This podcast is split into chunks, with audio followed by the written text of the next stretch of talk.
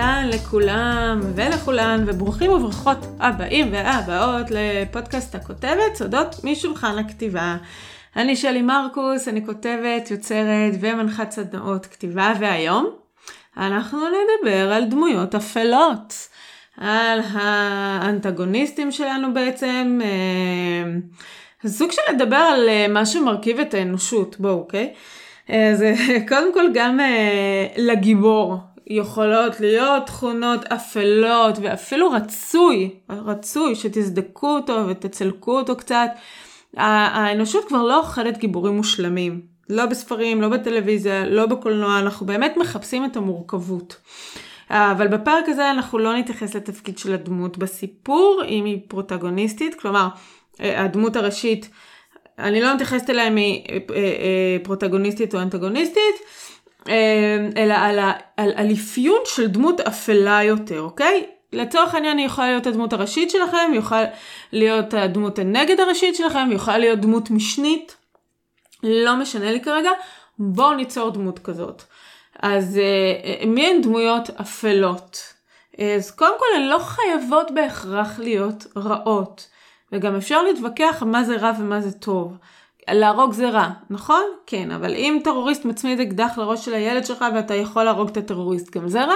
פחות, נכון? אז אנחנו לא נדבר פה במושגים של רע וטוב, כי אז גם הטקסט שלנו יישאר במושגים האלה.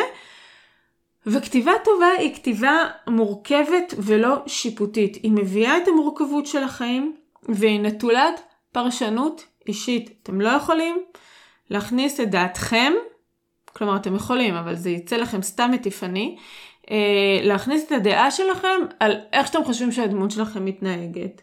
אה, אני מביאה לכם סיפור על איש שיום אחד יצא מהבית עם שטגן והרג את כל הציפורים על העץ בגינה שלו. הוא רע? הוא טוב? זה לא משנה בכלל. משנה הסיפור, משנה לי מה גרם לו לעשות את זה. אני, מה שמעניין אותי פה זה המניע של הדמות הזאתי. והמורכבות שלה, המורכבות של הדמות. בעבודה על דמויות אפלות אנחנו מביאים חולשות אנושיות, ויותר מכך אנחנו חוקרים את האנושיות ואת התכונות האלה. אנחנו חוקרים דרך כתיבה מה גורם לאנשים לעשות דברים אה, רעים במרכאות כפולות, כן? מה, מה, מה גורם לאנשים לעשות דברים מסוימים? מה גורם לאיש לקום בבוקר עם שטגן ולראות בכל הציפורים שיש לו על העץ? וכדאי שהתשובה לזה בסיפור שלכם לא תהיה כי הם עצבנו אותו, זה צריך להיות אה, אה, מוטיב ולשבת לו על הדבר הכי עמוק בנפש. תדעו לכם שככותבים אנחנו גם סוג של פסיכולוגים, או לפחות אה, כדאי שתהיה לנו איזושהי הבנה. אה, על אה, נפש האדם. אה, ובשביל זה אנחנו חייבים להכיר את הדמות שלנו ממש, ממש, ממש, ממש, ממש טוב.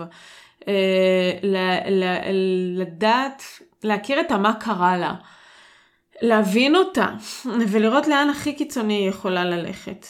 אה, בואו נעבור רגע על רשימה של תכונות שיכולות להביא דמות למעשים ופעולות אפלות וקיצוניות.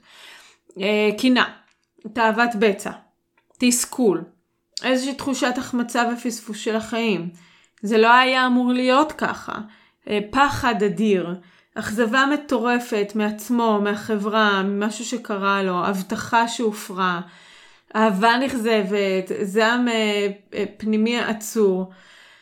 אה, ועכשיו את המה, אוקיי? את המה קרה. אז הרבה פעמים זה באמת יושב על טראומה או טרגדיה. כל נבל נולד תינוק רך וחמוד. תראו את הסרט הג'וקר, זו פשוט דוגמה מעולה לאיך, לאיך החברה מייצרת נבל, דמות אפלה, להבין את הג'וקר דרך וואקין פיניקס הגאון. אה, אז מה קרה לדמות שלכם, כן? ומספיק שגם רק אתם תדעו, אתם אפילו לא חייבים לשתף את הקוראים, אפשר גם לתת את זה בסאבטקסט ולתת את זה ברמזים, אבל אתם חייבים להכיר את כל סיפור המה. הזה שקרה לדמות האפלה שלכם, שהפך אותה לאפלה ממש לפרטי פרטים. ככל שתהיה לכם את הידיעה הזאתי ואת ההבנה הזאת ואת ההיכרות עם הדמות האפלה של מה קרה לה ומה הפך אותה להיות אפלה, ככה הסיפור שלכם יהיה כל כך כל כך כל כך כל כך טוב, כי קודם כל אתם לא תכתבו מתוך מקום שיפוטי, זה דבר ראשון. אתם תכתבו מתוך הידיעה שלכם של מה שקרה לדמות הזאת, ואתם גם תדעו ממה מה זה מורכב ואיך זה נראה, ואתם תביאו את השואו הזה לתוך הכתיבה שלכם. ואם אתם יודעים את כל פרטי המה, ואתם בעצם תכתבו את הדמות דרך זה, דרך המשקפיים האלה, אמ, ואתם תדלגו בחינניות על אחד הבורות שהרבה נופלים בו בכתיבת דמות האפלה, וזה כמובן בור השיפוטיות. אנחנו לא שופטים אף דמות, ואף מעשה של דמות שלנו, קיצוני ככל שיהיה. התפקיד שלנו הוא לספר מה קרה בצורה הכי טובה שלנו. Uh, לדעה או לפרשנות האישית שלנו אין מקום. It is what it is, אוקיי?